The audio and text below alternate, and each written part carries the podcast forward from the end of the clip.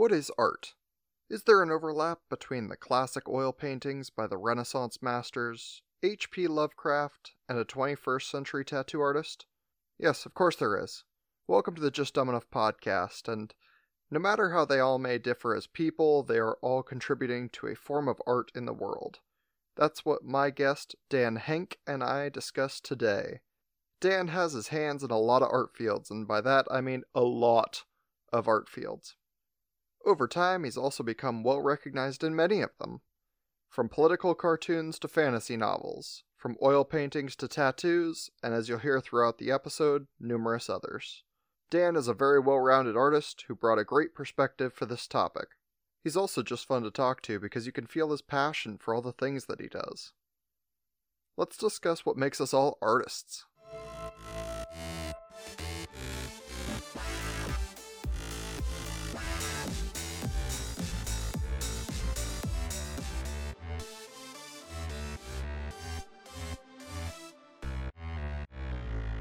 Welcome to the show, Dan Henk. Thank you for having me. Yeah, thank you so much for coming on. Why don't you give a little introduction about yourself just for anyone who's not familiar with you? I feel like I've been through a decent amount of life, but I started out as like a punk rocker with military parents living in like isolated little rural communities where there was a base. We moved every three years. And I always wanted to be an artist, and I always wanted to be a writer, and I couldn't put the two together. I was like, how am I going to do both? Which do I like better? And then I read some of the more advanced comic books like Watchmen and Dark Knight and stuff. I was like, oh, I can do both. And so from there, I went through a bunch of hurdles, like including being homeless and being stabbed by a crackhead and a bunch of stuff. But I put myself through art school and moved to New York to try and become a comic artist. One interview with DC Comics kind of shot that down.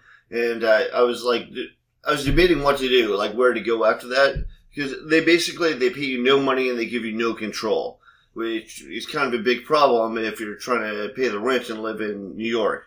And also, their whole thing of giving you no control, like you're either a writer or an artist. You can't be both. You know, if you're an artist, you can only pencil it or ink it. You can't do both. Like, there's a whole bunch of restrictions, and whatever you do then has to go to the editor, and he'll make all these changes. And so I I ended up um, working for a bunch of other art projects. I did like album covers and I did um, t-shirt designs. I did magazine covers and book covers and stuff.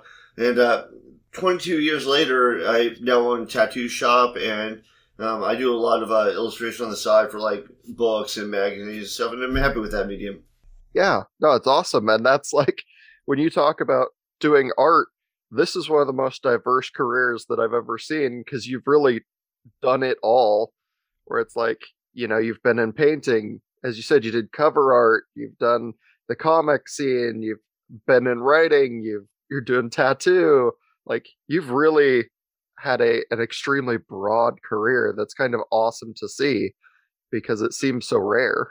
Well a lot of it i think is hit or miss because it's like well that didn't work. That didn't achieve exactly what i wanted so i'll try this like people used to do that back in the day. Like if you read a lot of the stories about people in like the turn of the century, they'd have like four or five jobs before they found one that worked for them. Yeah, and I mean that seems you know good if you have the ability to do it. But as you said, like there was a period of your life where that wasn't really like a sustainable thing. You're like, oh, I was homeless or I was getting stabbed or you know, like things you don't necessarily want to be uh doing every day. I, I think it's kind of the way you look at stuff. Is you know, I'm like, this is what I want to do, so I got to work my hardest to try and make that happen. You know, however, whatever angle I use to approach it, I'll just keep focused on that, and everything else is kind of a distraction. You did this, you, you came up with this hurdle, like just overcome it because that's not your ultimate goal. Because like in the end, the only person that cares if you make it is you. I mean, you know, maybe your friends are disappointed, maybe your family, but nobody really, no, nobody really cares like you do. Yeah, that's true. Like nobody else is going to chase your dream for you. Yeah. Yeah. Wow.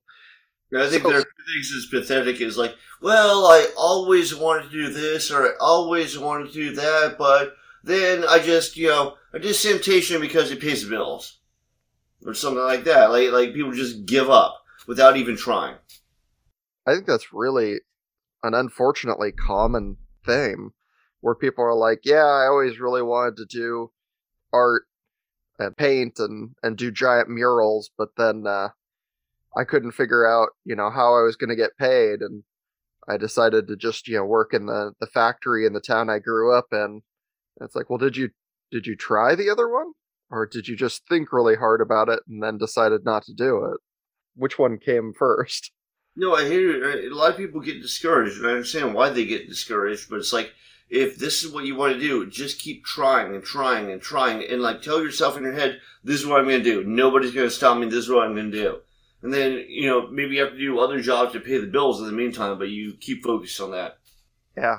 So when you started out, what was the first thing when you think all the way back? Like, what was the first art medium that you're like, "That's what I want to do"? Like I said, I grew up on isolated army bases. We didn't even have a TV until fifth grade, and that's when my grandma felt sorry for us, so she gave us old TV, which is like a little fake wood paneling. Antennas are missing, so it's like a it's like a coat hanger with some tinfoil wrapped on it. And uh, my parents are pretty conservative, and they're like, you can watch one program a day. So we'd watch like Twilight Zone or Outer Limits or something. But it's like, by that point, I was like reading a lot and I was drawing and I was writing. And so it was just like, oh, in those days, like in, in the 80s, television, there wasn't really, there was no Netflix or there, there was no Amazon Prime. You know, there, there weren't things that grabbed your attention as much. So I found a lot more interesting stuff in books and comics and movies there, there were awesome movies in the 80s. You know, I might be a little subjective on that, but I mean, Texas Chainsaw Massacre, Pumpkinhead, Nightmare on Elm Street, like everything you wanted to see, there was a whole diversion. It, it seems like people are trying to play it safe now, so you don't see as much of that. I know I'll make the bold statement. Uh, I think one of the greatest horror movies ever made was made in the 80s, and it was uh, The Thing.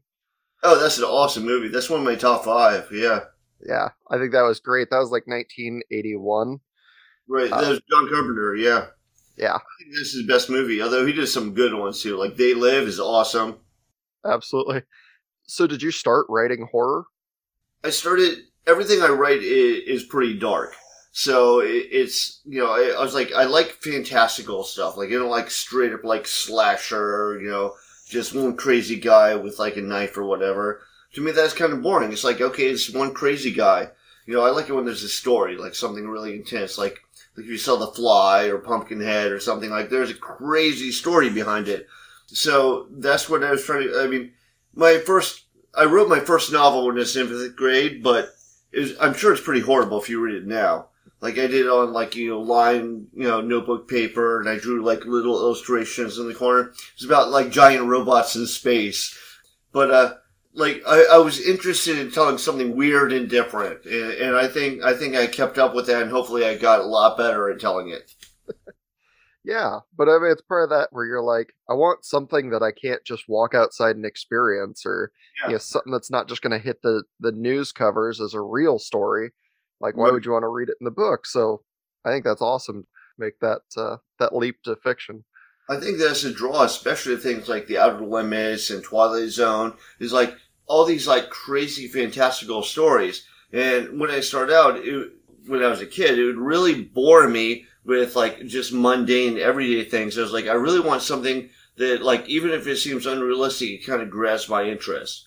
You know, and that kind of stuff grabs my interest. And I remember as a kid, I was kind of like, I don't know if I have the imagination for all this stuff because you know you're you're you're used to your experiences and your experiences seem kind of mundane, especially on rural army bases, you know, all over the country.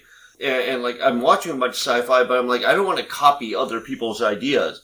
But I think eventually your brain gets so saturated with so many inputs that you just start coming up with crazy stuff. That makes sense. And you know, you said you wrote your first book by fifth grade and you're like, obviously, I didn't publish that. Um, I think I'm lucky that nobody published that.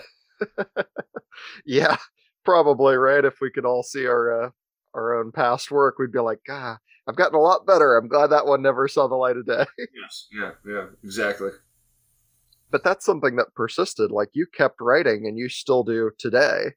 That's correct. Yeah, about novels, it, it's just it's developed more to like in the beginning I had less to tell. I felt like, you know, I was like, I don't want to bite off other people, so I get to come up with stuff. But when you're like 12, you're not coming up with lots of great ideas. What I do now is like, I'll go on a bike ride and I'll be thinking about my next work, like with a short story or, or a novel, and I'll come up with ideas. And when I get home, and by the way, bike rides or runs are ideal for this because you have all those endorphins going through your head and, and it, it, it, seems to really like prompt you to think up some great ideas. So when I get home, I write it down in the notes on my phone. So I have like a whole list of notes.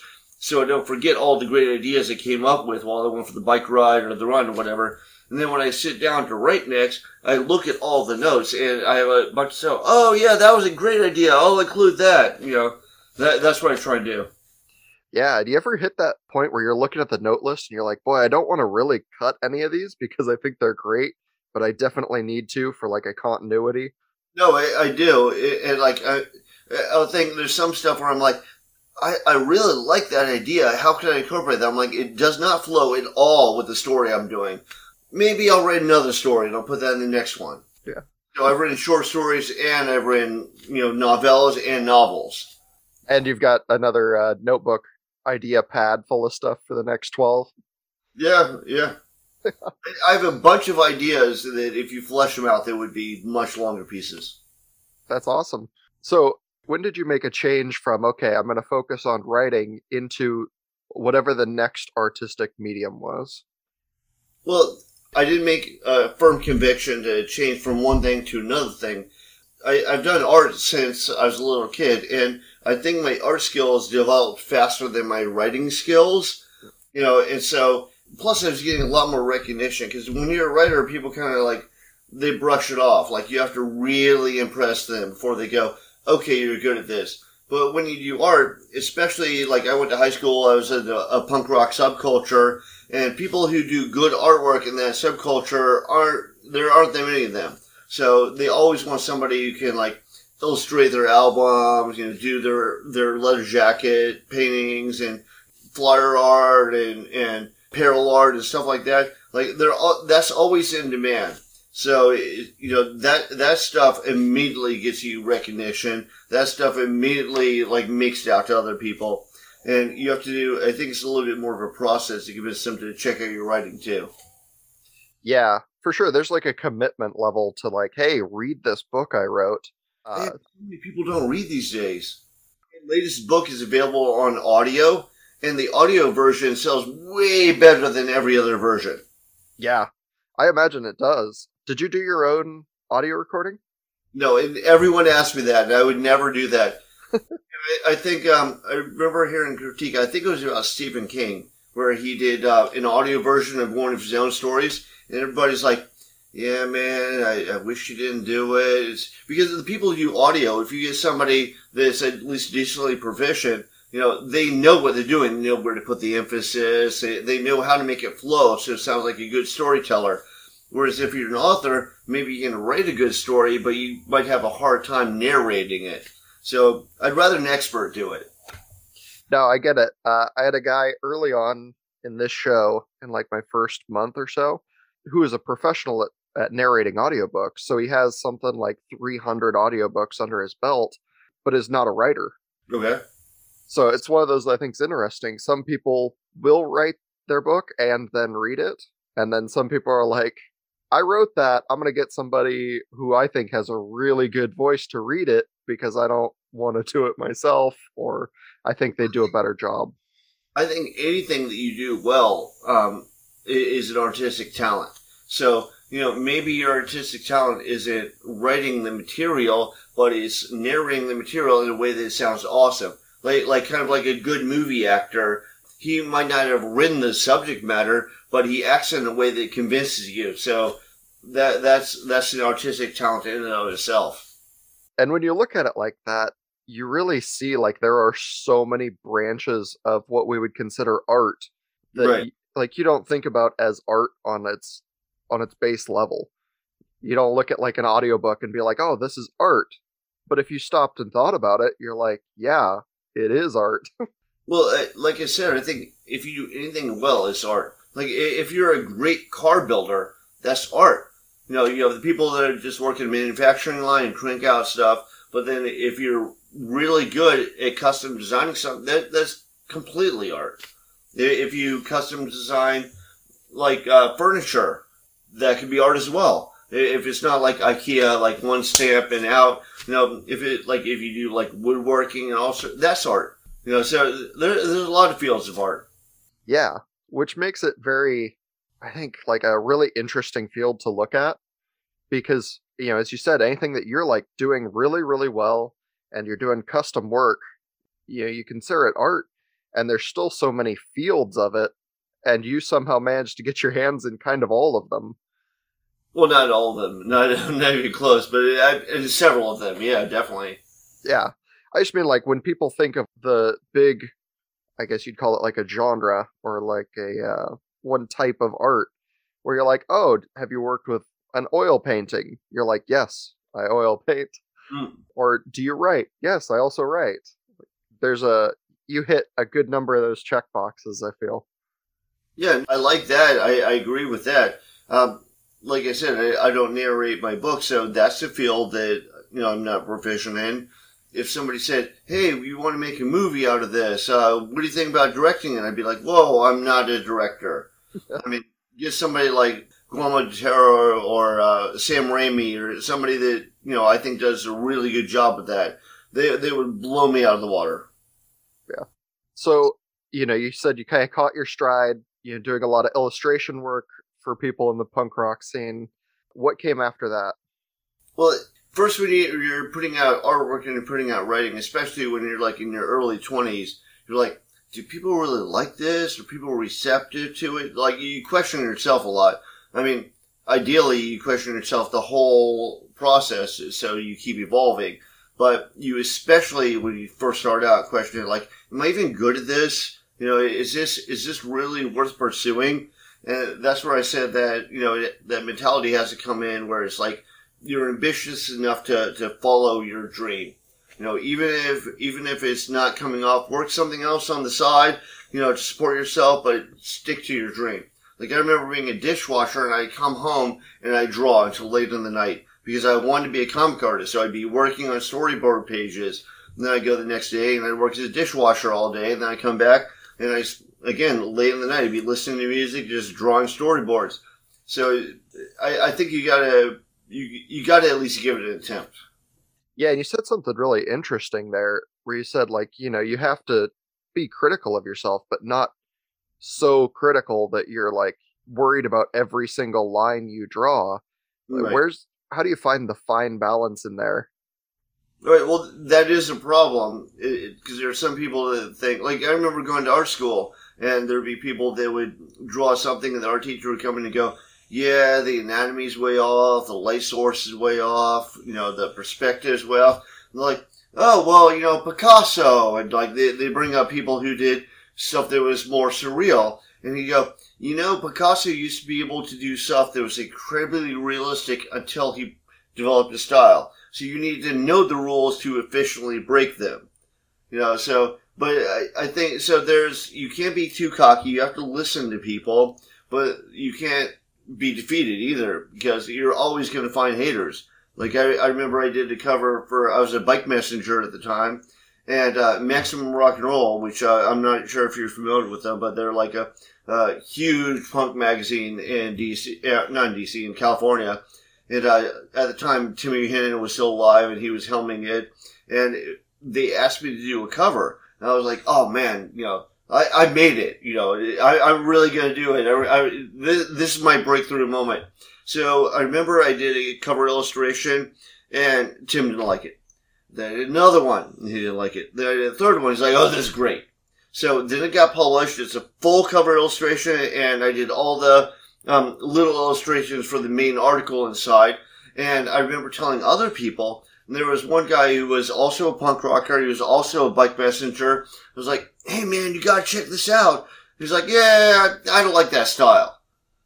it was like not, hey man, I can't believe you got this. Not, you know, hey, you pulled it off. And it, was just like, yeah, I don't really like that style. Like, but you, you can't let that defeat you. You can't go, oh, well, okay. I mean, if he said, hey, you know, the, the anatomy was way off or something, you should listen to it. If he goes, I just don't like the style, don't, don't be defeated by that. You know, and by pursuing this, I, I've had like people that I think are really big names, you know, compliment me. Like uh, Frank Frazetta's daughter complimented my work. I'm a big fan of Frazetta. Um, Neal Adams' assistant complimented my work. She said that you know DC Comics was so stupid not to try and pull you in. Yeah, you're gonna get the good with the bad. You you can't you can't you know you can't ignore the bad, but you can't be defeated by it. Absolutely. So aside from working, you know, making sure you have the fundamentals to know the rules to break the rules, right? Do you have advice for people like trying to find a style? Because I'm sure a lot of people probably ask you, how do I hone what I'm good at or what I should, what kind of style should I have?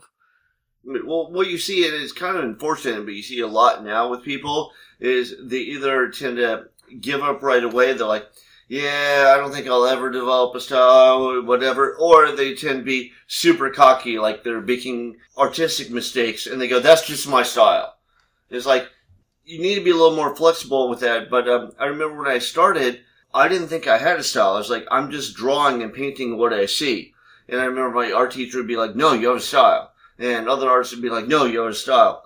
And over time, just the way that you see stuff, like what you choose to highlight and what you choose to leave out, and the color scheme to use and so on, that helps you develop your own style. And as time proceeds, you do more work, and that helps you kind of like uh, cultivate that and, and like hone it to like you know a fine tipped edge.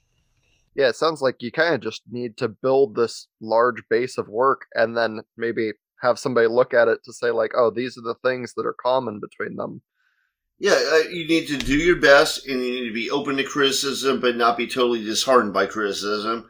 And by disheartened, I mean like be open to and listen to what they have to say, but don't give up. You know, if somebody doesn't like your stuff, go, I will do better next time. And that time it will impress them. You know, so, so you need that attitude. And it really helps if, you know, you can't do like the, there are some people that think it's better if you learn everything on your own, like you're somehow I don't know, more of a genius or more more of an artist or whatever.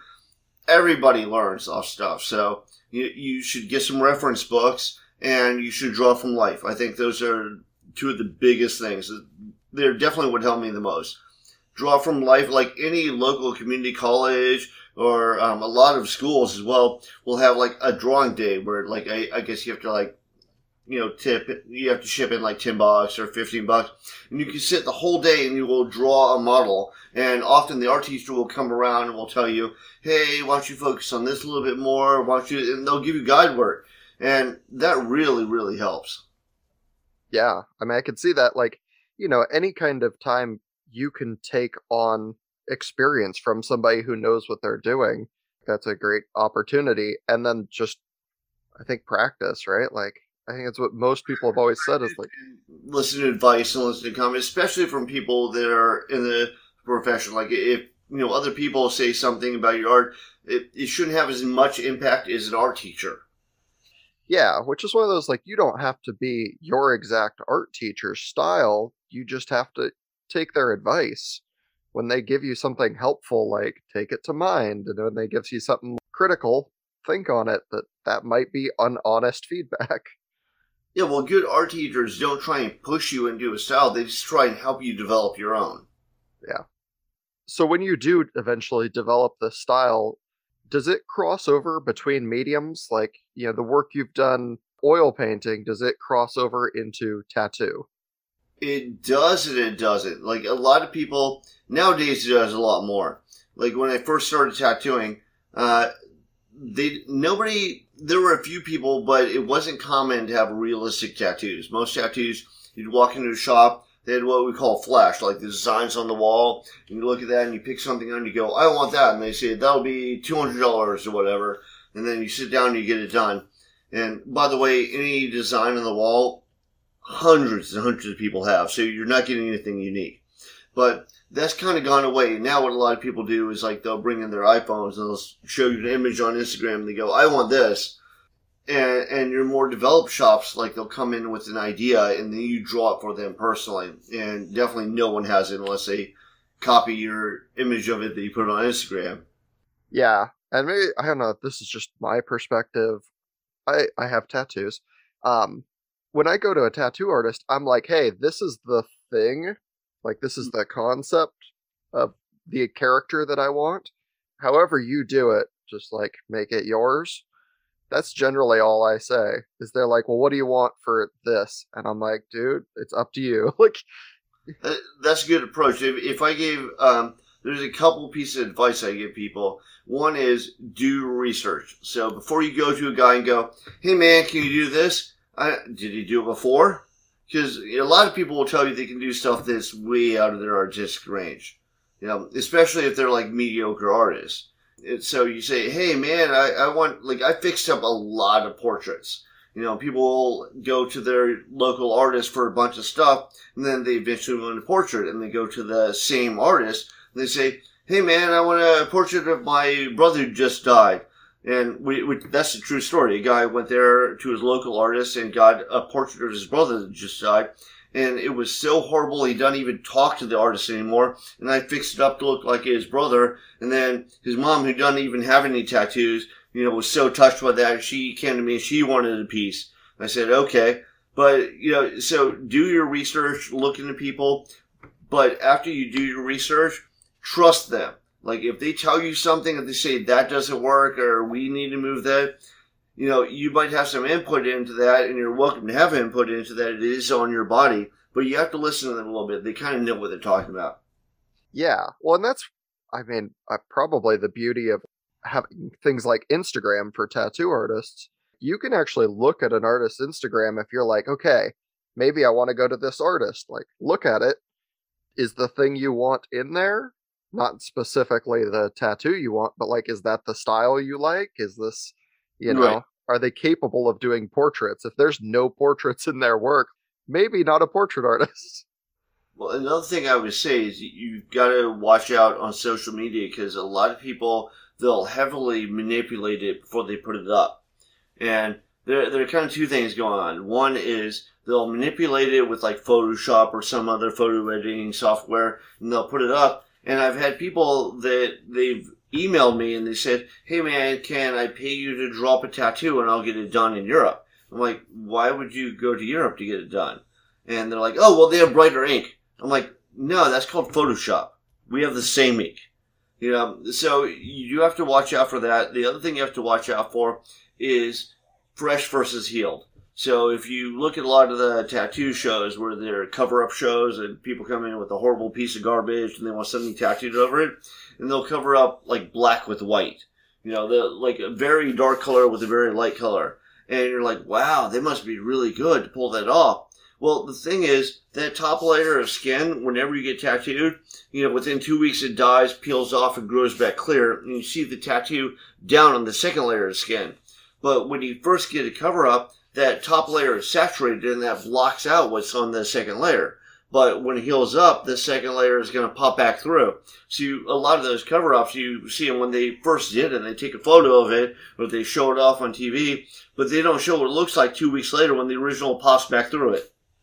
Yeah, that's a good point. I think a lot of people probably don't think about because they're like, oh yeah, in the the first moment that tattoo's done, like it looks like it's done on canvas, and you're like, yeah, but it's human skin. Human skin doesn't just sit pretty like a piece of paper that you can draw on. Well, that's actually that's another point. Uh, is that um, over time, if you look at all tattoos, they spread. You know, and we're not hundred percent sure, but we think what happens is when you tattoo the skin, the ink particles they attach to cells, and over time, the cells are intracellular fluid and they move around, and that's why older tattoos blur. You know, and that's also why if you go in the sun a lot, they lighten up because the sun's killing cells and they're getting replaced with fresh cells that don't have ink on them. And like, in fact, uh, laser tattoo removal is just basically an intense sunburn. So you have to kind of keep all that stuff in mind. Like they say, the best tattoo, you should be able to look at somebody across the street and be like, "Oh, that you know the sleeve looks amazing. I can tell what's going on." If you have to, you know, be very close and stare at it, you know, a few inches away from your eyes, it's not a good tattoo. Yeah. With some of those things, like, you know, you said blurring and kind of spreading as they get older, have we developed a technique if you like really pack the thing with color in every inch of the skin does it stop any of that or is there still like a blur no it does a little bit um, so if people do like a, a, portrait it used to be if they did a color portrait and by the way i was one of the, i feel like i was one of the first guys doing color portraits. I was definitely one of the first guys in magazines doing color portraits. And i know a lot of people who do black and white portraits like ah, that won't hold up. And it does hold up but there's you, you have to there's certain techniques that you have to learn and unfortunately i learned the hard way what what you need to do and not do. But definitely if you put like a black line in the skin over time it's going to start to spread a little bit. But if you put a black line and you put white lines on either side of it they kind of trap it in and keep that line a little bit more solid. So it's not a hundred percent cure it's going to be perfect from that point on but it definitely helps a lot. It well, definitely helps with the durability, and you know, another thing too is when they used to do portraits, especially color portraits, they they would leave a lot of open skin, and it would look very good.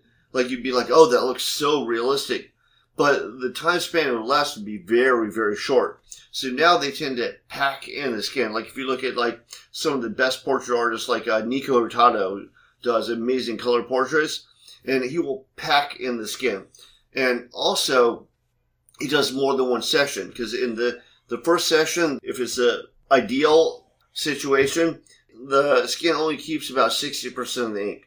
Like all the rest washes out. So what you're seeing is only sixty percent of the ink. But imagine if you have two sessions, so it keeps sixty percent, and the next time, I mean, it's not going to be like 120 percent, but next time it keeps a little bit more. So the more saturated and packed it is, the the more stuff kind of stays in place and looks solid. Well, and that's something that I think is really unique to tattooing, and I could be very wrong, but like you have to think about how is this going to hold up over the next 10 to 20 years versus if you're carving wood, you don't have to think about how the wood's going to age over the next 10 years. If it's sealed and it's the perfect wood, I would guess, it's going to stay what it is. Yeah, well, even that's like you asked about the whole like doing artwork as opposed to tattooing. That's one thing you have to think about. Like what you do artwork wise, it, it's one is going to stay the way it looks a lot longer than it would on skin. When you do it on skin, you have to think, well, I do a little bit higher contrast so that it holds up over time. So you do little tiny lines. Like there's a fad where people are getting like little tiny script on them and stuff. That looks horrible within two years because it all starts to, to spread out and it looks like you just have a gray blob on you. So you have to do stuff at a certain size. That's what you learn is you, you learn the transition from artwork to tattooing. Stuff has to be a certain size. It needs to be a little bit higher contrast. Um, you don't necessarily need black around everything, but you need dark edges to hold something in there, you know, over time it, it, needs to it should flow well with the body. Like you can't do designs like if it's on paper, it could be one way or the other way. It doesn't matter. If it's on skin, like you don't want to face facing backwards. You know, you, you don't want there, there's a bunch of rules, but the rules that help it look better over time. Like a lot of people get stuff and they want it upside down on their hand, you know, like on their forearm so that they can hold their arm up and they can read it and they can look at it. I'm Like, yeah, but the to the entire rest of the world, it's going to look like it's upside down. And they're like, "Oh, I don't care. I'm just getting this for me." It's like, yeah, but you're going to hear that every day for the next like 30 years. Do you really want a piece that you know everyone says is upside down? So uh, there's stuff you have to think about. Yeah, for sure. And that's like really particular because things on your body obviously have like a sense of direction. Like you said, if you put the face facing backwards, it's always kind of looking the wrong direction. Right. Uh, but when you talk about things like you know a tattoo that's going to change over time, um, do you see that in other art? Because I feel like we still display and very prominently oil paintings from the Renaissance. Is there an upkeep to that, or is it just like once it's on canvas, it just exists forever? They're a lot more resistant. I mean, obviously, uh, we had a fire at my shop. Like uh, we we've rebuilt since then. We had a fire in my shop and had oil paintings on the wall, and some of them would get so hot that they would crack. And when it cracks and like and chips fall off, then that painting is permanently damaged. But if we didn't have the fire, the painting would be fine. So, taking aside extenuating circumstances, that kind of stuff does last a lot longer. Yeah. Is there a reason, and this is just me having a curious thought, uh, is there a reason like to pick oil over any of the other like painting mediums like an acrylic? No, definitely, I think so. Like when when I was in high school and I was um, painting everyone's leather jackets and all that stuff, I was stuck on acrylic. And the nice thing about acrylic is it dries fairly quickly. Definitely, you could like paint a leather jacket with it, and you know it holds up. I mean, it's going to scrape off and crack off eventually, but it's it's more grabby than oil paint is. Um, but as far as like doing a realistic illustration, you can't beat oil paint. And the reason why is it has a lot of properties that other paint doesn't have. And I wasn't even really into it until I went to art school and they made me use oil. And the first three paintings I did, I was like, God, this is infuriating. I hate this. And then, you know, the fourth painting, I was like, oh, this is amazing. This is all I'm ever going to use. But they have, it's only oil paint has this where they have transparent, opaque, and semi-opaque. So what you can do is you can do something in the background, then you can put almost like a film over top of it, transparent. So if you go, yeah, I want to, you know, this looks awesome, but why don't I put like a green sheen on it? Well, take a green transparent and you can put that on it. They also have this thing where because it stays moist for so long, where you can use fan brush and you do like complex blends and everything. And you have a much harder time doing that with like uh, watercolor or oil or not or acrylic. Yeah, I mean it sounds like something that yeah you, you have to take in the working time into account. You got to take everything in. Like uh, Uh, I don't know of an acrylic that has a transparent other than just like a transparent layer of acrylic, like a seal. Yeah, I don't know of any. I mean, I, I painted plenty of acrylic, and you know, they it's harder to, to spread from like like if you do an oil painting and you do green to yellow, you do a nice smooth transition. If you do an acrylic, you have to mix individually every single tiny transition and paint it in there. So, you know, there's a lot, I, I feel like there's a lot more potential with oil. And if you look, there's a reason why all the old masters used oil. You know, and a lot of people that replicate the old masters, they all use oil. None of them use acrylic. Yeah, and it seems like well, how are you going to pull this off with acrylic without putting in 600 times the amount of work? And even if you put in 600 times the amount of work, it's still not going to look the same. You know, it's going to look obviously better than if you put in, you know, two hours of work, but you know, it's you know, you don't get that transparent look. Like like oil looks like it almost pops off the canvas, and you just don't get that with acrylic.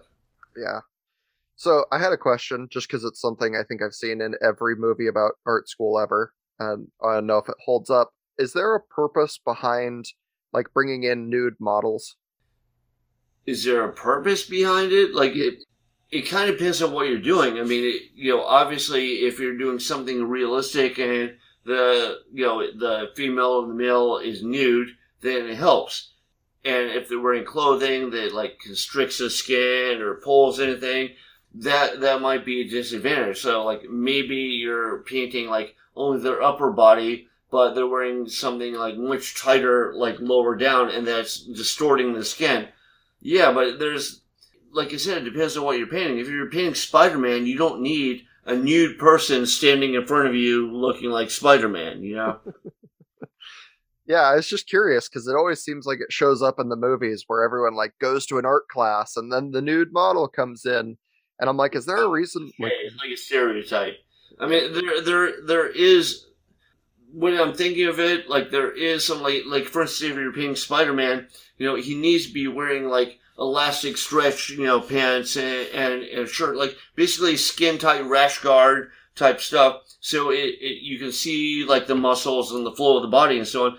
But he doesn't need to be nude and it's kind of a cliche of like, oh, art schools always have somebody nude. We're going to have a scene where you go into art school and you have somebody nude. Yeah. I mean, often, often in art school, when they have like a drawing from life, they will have the person posing nude, but they want you to draw the entire body. So it, it's kind of like it goes with what they're asking to do. Yeah, I didn't know if there was a purpose, like, oh, you're going to learn how you know natural shadow affects the body, and that's why we bring in a person and not just like a bowl of fruit. Right. Well, I mean, if you're if you're looking at like light and shade, you know, it could be a bowl of fruit. It could be a fully dressed person. That really has almost nothing to do with it. You know, if you're if you're focusing on anatomy, it has everything to do with it. And often when you're drawing from life, you're kind of focusing on everything all at once. Light and shade, anatomy, perspective, you know, so you have a couple different things going on. Yeah. So, like I said, you've worked in a lot of mediums. Which one do you think took the most time or training or, you know, just practice to get the best at? Oil painting. Oil painting? Yeah. Okay. Why is it? It's because oil painting it has so much more. And like I said, when I started, I was frustrated because I was like, "This is garbage." You know, it's way easier to do acrylic. But then when you learn it, like oil painting just has all these properties that you can't get with other things. Like the because it stays moist on the canvas, but it's like like it has oil as opposed to like water keeping it moist. So it, it's a little bit like thinner medium, so you can like blend colors in to each other. Um, they have a fan brush where you know you can. A fan brush is like a spread out brush so that you can carefully, like you very carefully and smoothly do blends. And then you have like smaller liner brushes that you can do like little details like the eyes and the eyebrows and stuff like that. And, and all that stuff. I mean, it, it's possible on the other mediums, but they don't have as many tools. It's like it's like using a computer from like I don't know 1991 versus one now. You know, it just it, it's like the same thing, but with way more ability. Right. Is there one you've enjoyed the most, like learning it, or just staying with that day in? Well, probably the one that that I spent the longest. I don't know if there's one that I enjoy because you always feel completely frustrated that you can't get out your vision until all of a sudden you achieve it, and then you're like, "Wow, this is amazing!" And then you stick with it.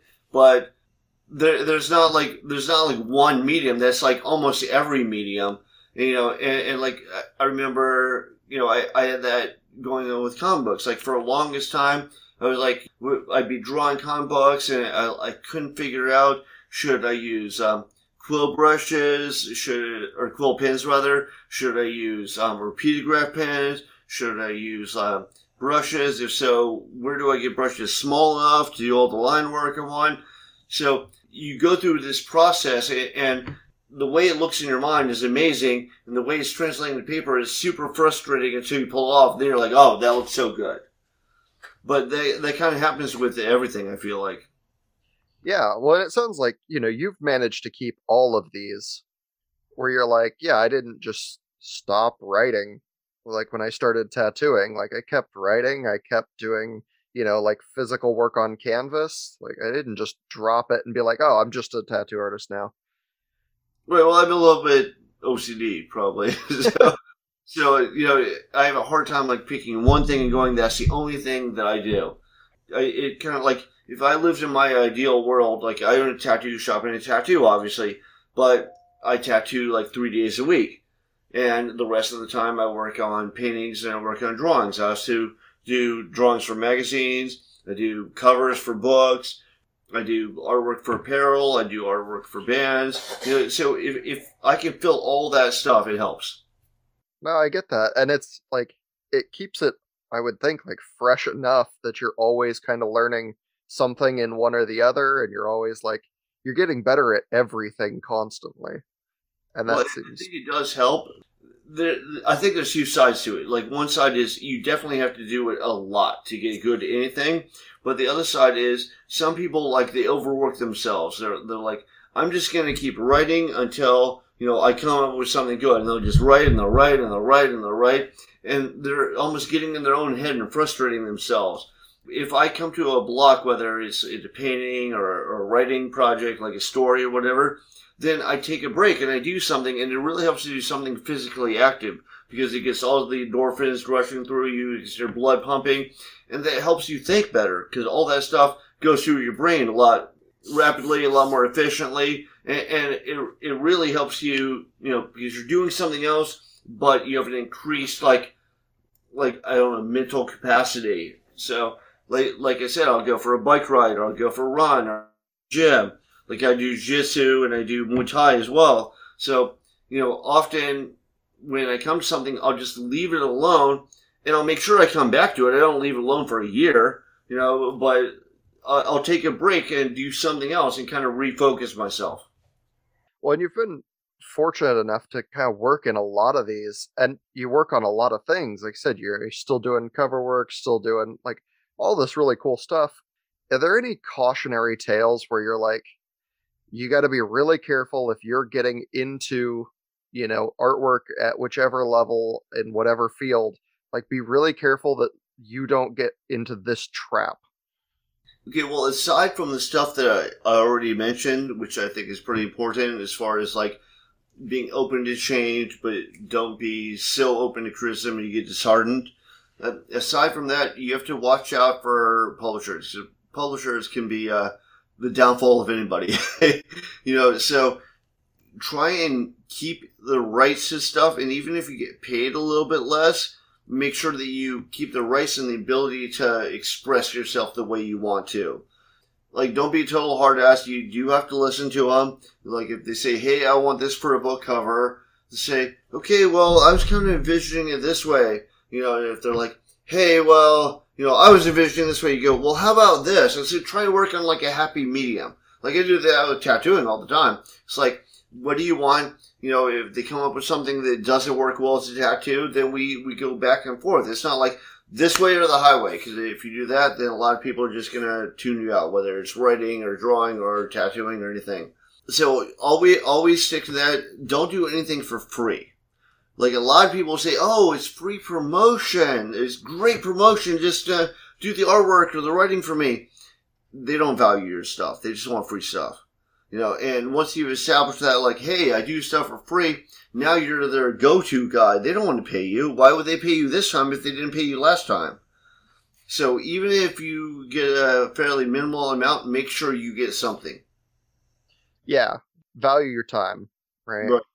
And I don't, I don't think that I mean, there's some people that value their stuff a little bit too much. Like I have to get top dollar on everything, even though you have no idea who I am you know, I, I can see like, you know, you go to like a more indie magazine or indie comic book company or whatever, and they often don't have a lot of money to spend. So you don't want to do it for free, but at the same time, you want to get in the business. So say, I'll do it, but you know, what do you have to spend? I, I think that's a really safe thing to ask people. Like, what do you have to spend and tell them what you can do for what they have to spend.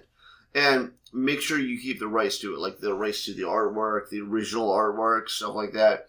Because if they go, oh yeah, man, like, like I do a lot of magazine and and album covers, and I do it for you know bands and magazines are more on the indie line, so they can't pay you a lot of money. I'm like, sure, but I keep the original and I keep the rights to use.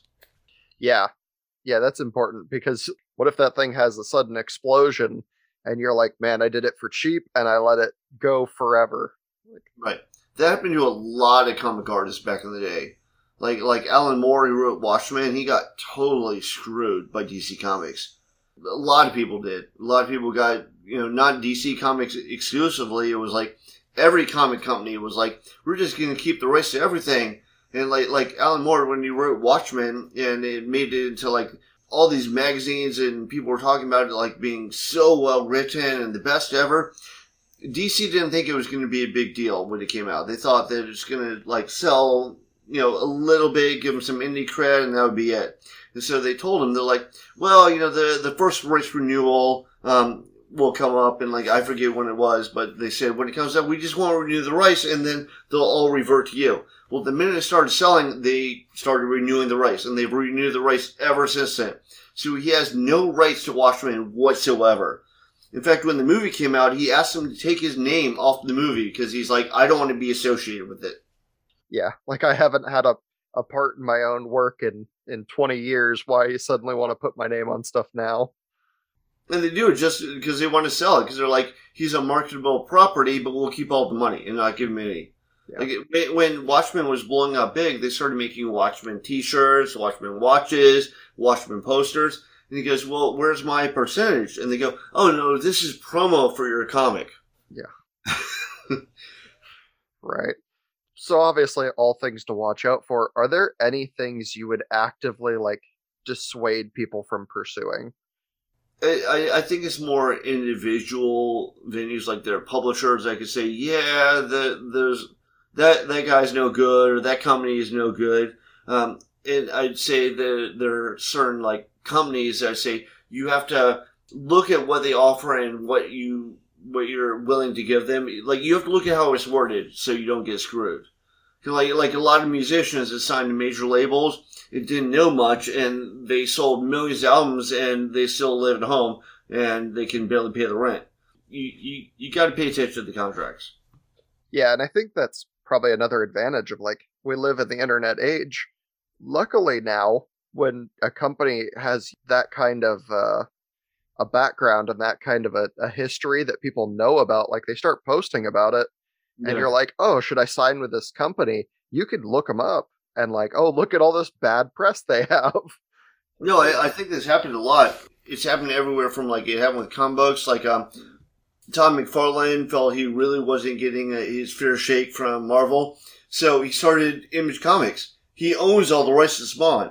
He started with a number of other people, but I'm saying he keeps all the rights to his stuff by being there.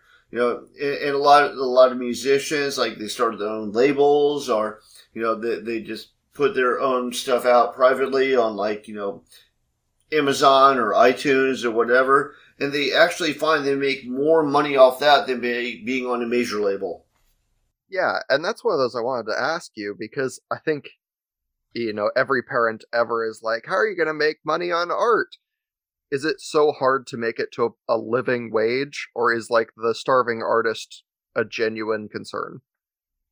Well, I think the the starving artist is, I mean, it's definitely a genuine concern, but it's especially in the early days. You're going to starve get a second job, do something else because it's extremely rare where they just go, "You're amazingly talented, you're hired, and here's a pile of money." It's extremely you have to you have to work your way up there, and like I said, you have to try different fields. Like like I tried, I did political cartoons for two years, and I went to the Society of Illustrators, and I was like, "This is not going to pay my rent." So then I moved on to something else. So I wouldn't be dissuaded from trying stuff, but don't be sold on this is this or the highway, you know. And uh, you are going to start it first. You you have to prove yourself.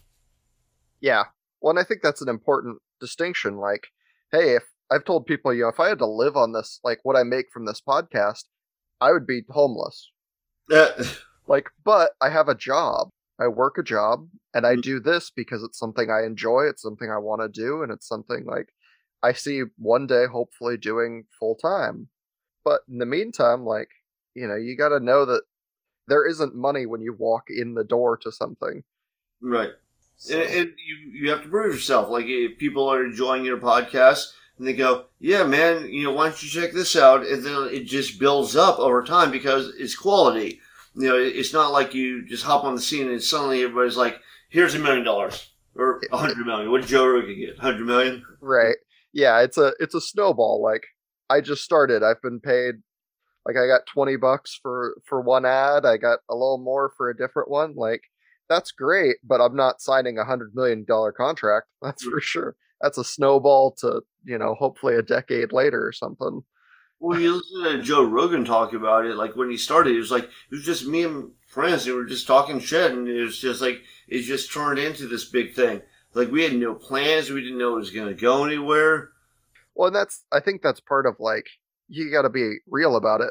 I make the joke like I just did, like oh that's a decade later. Like I don't have any illusion that in my life I'm going to make a hundred million dollars. I think that's a crazy contract that he is very famous, has a lot of famous friends, and was very lucky he got to that point. But right. you know, you gotta you gotta have a sense of realism for yourself too.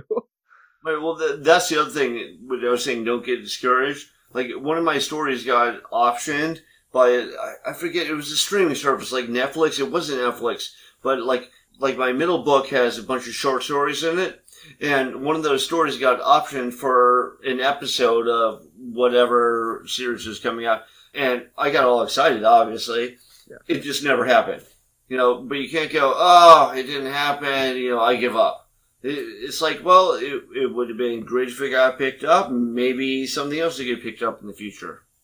Yeah, I mean that's a cool, like a uh, disheartening, I guess, in the moment, but like a really cool moment because it's the first time that something you know got optioned, but that doesn't by any stretch mean it's the last time. It means it's the first right. time it like it hit that threshold, and you're like, oh, here it is.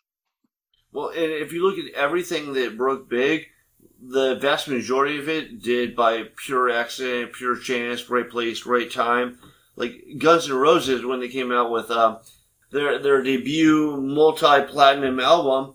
Nobody listened to it for a year. Like they were trying to get on MTV, MTV was ignoring them, and I think the label finally they had some deal with MTV. Like we'll give you this video, but you have to play a Guns N' Roses video, and they played it at like midnight, and it was still requested that blew them up. But before that, they were they were going anywhere. Yeah, and it's it's weird the way things happen like that. Because if you look at like some of the old artists like a Van Gogh I think is the one that pops right into my brain. Like that dude had no success through his entire life. Died without and any artists made fun of him. Yeah. Died without success and then exploded afterwards and influenced like a major wave of art change yeah so I'm not a fan of Van Gogh. I, have I've I've been to the Wright Museum. I've seen them personally, his paintings personally. I, am not a, a, huge fan of his, but yeah, no, he, he unfortunately he stuck with it at a time when it really didn't produce much anything. Then later on, like people were making a lot of money off of him. yeah. Um, that also happened with uh, one of my favorites, H.P. Uh, Lovecraft. Like he wrote all this stuff. He died of cancer poor. Edgar Allan Poe. He he died in he died in like um, a sewage, you know, water drainage ditch. You know, I mean, he was an alcoholic, but you know, and, and both of them are hugely influential and would be like multimillionaires now. Yeah, if they just uh, live long enough to collect on the rights for everything that everyone uses now. right. Yeah, which kind of makes me wonder, like, you get into we'll just say like physical artwork. Say I got really into oil paintings and I started producing them just from myself. Is it easy enough for me to get into the art market or is there like restrictions on who can enter and how you get in? There are restrictions. It is hard. Kind of like anything, like music, like publishing, anything. It's like the whoever is buying it, whatever company is buying it, they have to hear something about you maybe somebody told them something. Maybe they saw that you were like the current big thing, you know. But it doesn't necessarily matter if it's really good or not. It kind of matters who sees it. But you need to constantly keep putting out good material because if it's mediocre material, no matter who sees it, they're going to turn it down. So when when you start trying to get artwork out there, I think one thing that helps is um, like like with the bands when I started doing album covers. I would go see the bands live. I had like a kind of slick portfolio that I made up to like show book companies and stuff. And I'd see the band, and then afterwards, I just walk up to the side of the stage and try and talk to members of the band. Be like, "Hey man, I love I love your sound. I want to do some artwork for you." And I show them the portfolio. You know, you you got to have faith and confidence in your ability to kind of you know push it out there. They, they have a lot of um, venues like a, like a lexicon and they have uh, like an online site and you can submit your stuff to it and if they like it enough then they'll publish it in their book at the end of the year you know and the more you get your stuff out there the more other people are suddenly interested in you like i've done album covers and then you know people go oh who did that album cover and then they look me up off that and then they email me off that so you, you i mean you, you gotta you gotta push to get out there in the first place but you know if you do good work i think you get the ball rolling that's awesome. Have you experimented at all with digital art? I have. I'm just not a fan. It's you know some people like actually this is what they do with comics a lot now is um, people will pencil it and they'll scan it in, they'll ink it digitally and they'll color it digitally and they'll put it out. And when I've done comic book stuff, like I love to, I love to pencil and ink my own stuff by hand, and then I'll scan it and I'll send it to a colorist and he'll do a computer colorization of the page, and it looks amazing. It's just it's not something I do. Yeah, I was just wondering because it's like it's becoming, I mean, much more popular. I feel as it's it's getting more accessible. You can just get programs like if you have a phone, you have access to the most basic level of digital art apps. So I feel like it's getting very popular. I just didn't know how you like. How do you feel about it? And you know, how does it translate I to? dislike it. I just, to me, like if there's a physical painting that I can look at and I can hold in my hands and I can see the brush strokes on everything, that impresses me more. Like I'll see stuff, I'll see digital artwork, and unfortunately, some of it still you can see it's digital as opposed to traditional, and I just like the look of traditional better. You know, like like especially like when they do glows and stuff. Like when you see like light glowing off something, you know, you can kind of tell you're like that was on a computer. You know, there, there's no way that was done by hand. So I mean, there's I just like the look better. I, I'm not saying you, you do better because I've seen amazing artwork done on the computer. Not my thing, you know. Yeah. Well, and I was just wondering because it's like obviously there's a very different feel. I mean, especially like in between two things you do and then digital artwork, where it's like oil painting has a very like there's a weight to it, and hmm. you can like you're gonna feel your this each stroke. Or tattooing, like there is a pressure balance to it. You can't just you know impale somebody with the gun expect good work. Like you have to have this fine balance, and then you get to like digital art and I don't imagine, obviously, I'm not a digital artist, but I don't imagine there's like a lot of resistance and pressure difference in working like with digital art. Right. Well, I, I say like I've seen digital art, and there are some um, where they so mimic an oil painting, it looks almost like an oil painting, and you know you have to look at it really hard, and even then you're still kind of questioning yourself a little bit. You know, so I have seen people, I've seen people pull stuff off. I kind of also like the idea of having a traditional canvas right in front of me. You know, and, and I like being able to work on that. I mean, I, I can see the advantage of it. Like I said, it just it doesn't feel as real to me.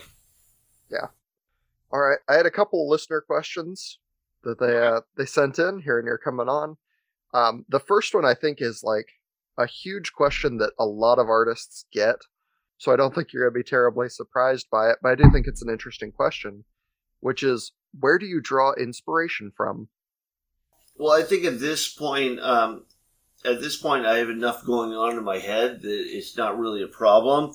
Um, like I said, it really helps you use something physically active, so you have kind of a rough idea, like, hey man, I gotta draw this crazy scene, and it, more or less it should incorporate these elements, and then just go for a run, go for a bike ride, do whatever, and just kind of like mull it over while you're doing that, and I'll bet by the end of you know the bike ride or the run or whatever, you'll come up with some great ideas. Um, it does help to like look at other people, say, "Hey, they come," with something. and you don't want to copy it, but you go, "This is what seems so different about it." You know, so it does help to look at the stuff that you like and why you like it, and try and incorporate that, and then come up with your own stuff. Yeah, well, it seems like maybe even if you're not planning on like putting it out there as like, oh, this is my newest piece of work, but you can always go to something you really enjoyed, find something that you're like, maybe I'll just I'll I'll paint this scene from a book, like take any majorly famous artist and find a scene you like and you're like, I want to paint this scene the way I see it in my head. I, Yeah. I think it's a lot better if you paint a scene the way you see it in your head than if you go, "Oh, somebody else painted. I'm going to try and replicate their painting." So I've seen that too, and it, you know that doesn't produce you know the same results. that's one of those that I love about writing. And I had a guy on the show that was uh, he does audio dramas, and he said it's so interesting to hear from people describe a scene to him because he's like, I didn't design any of the like set dressing that you're seeing. Because Right. that's that's all just the way you built it in your head. Like I'll take credit for it because I think it's great, but like that's not intentional.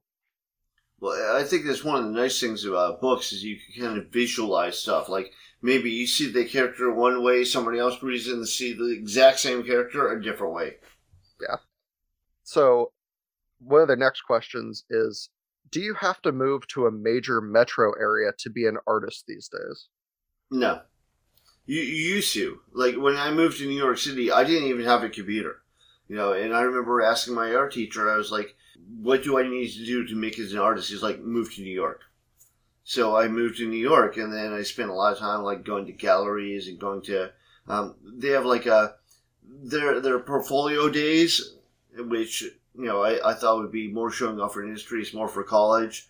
You know, I was like, I just went to college, but um, all that stuff is a lot harder than is these days. Like, is these days you can scan something in, so make sure you have a quality scanner you know, or make sure that you take a quality photo of your artwork, and may, maybe you should crop it a little bit, whatever, in Photoshop, and then send to them. And a lot of them are, are really open to all that stuff. No, I think that's awesome because, like you said, that used to just be the thing. Is they're like, you want to be famous, you got to move to the big city, right? And you're like, oh man, I, I don't want to move to the big city.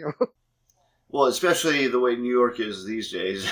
yeah. I don't know if you want to move here. But I mean, I remember when I first moved here, I, I, thought I thought you know this place was amazing. But then again, that's also before social media, so I'd never seen anything like this. You know, I'd never experienced it. Like I could spend all day walking around the Lower East Side and, and you know going into various different like little bookstores and, and little record stores and little cafes and it was it was all brand new to me. I, I think if there's one good thing that social media's done, because there's a lot of negative stuff, but one good thing it's done is is expose people to the wider world. Like you know, people living in like some rural little podunk town in the middle of nowhere, and they they know what different cultures are like. They know what, what people that don't look exactly like them are like. They're like, oh, they're just people. Yeah, Exactly. And you're like, oh, it's really cool to see that if you go visit New York, there are all of these book and record stores that you can see that aren't just, you know, on the main drag or whatever. Right. Like, that's really cool. And it's great if you want to go visit, but you now, like, you know it exists. You know it's out there. Well, unfortunately, a lot of those, like, mom and pop stores have kind of gone away. And you have, like, more ESPN zones. So, like, so if you want to look at that stuff, you can look at it on the internet. You can find, and it's probably going to be cheaper because you don't have to pay downtown Manhattan rents, and you know, so, so there is a lot out there. All right. Um, the last audience question I had is, I think somebody just wants to like push and see what what one thing you'd say, which is if you had to pick only one type of art to move forward, which one would you pick? What you mean as far as like tattooing or illustration or oil painting or Yeah, I think they're like if you could only tattoo or you could only write, like what what would you do? Well, I refuse to accept the boundaries of that question.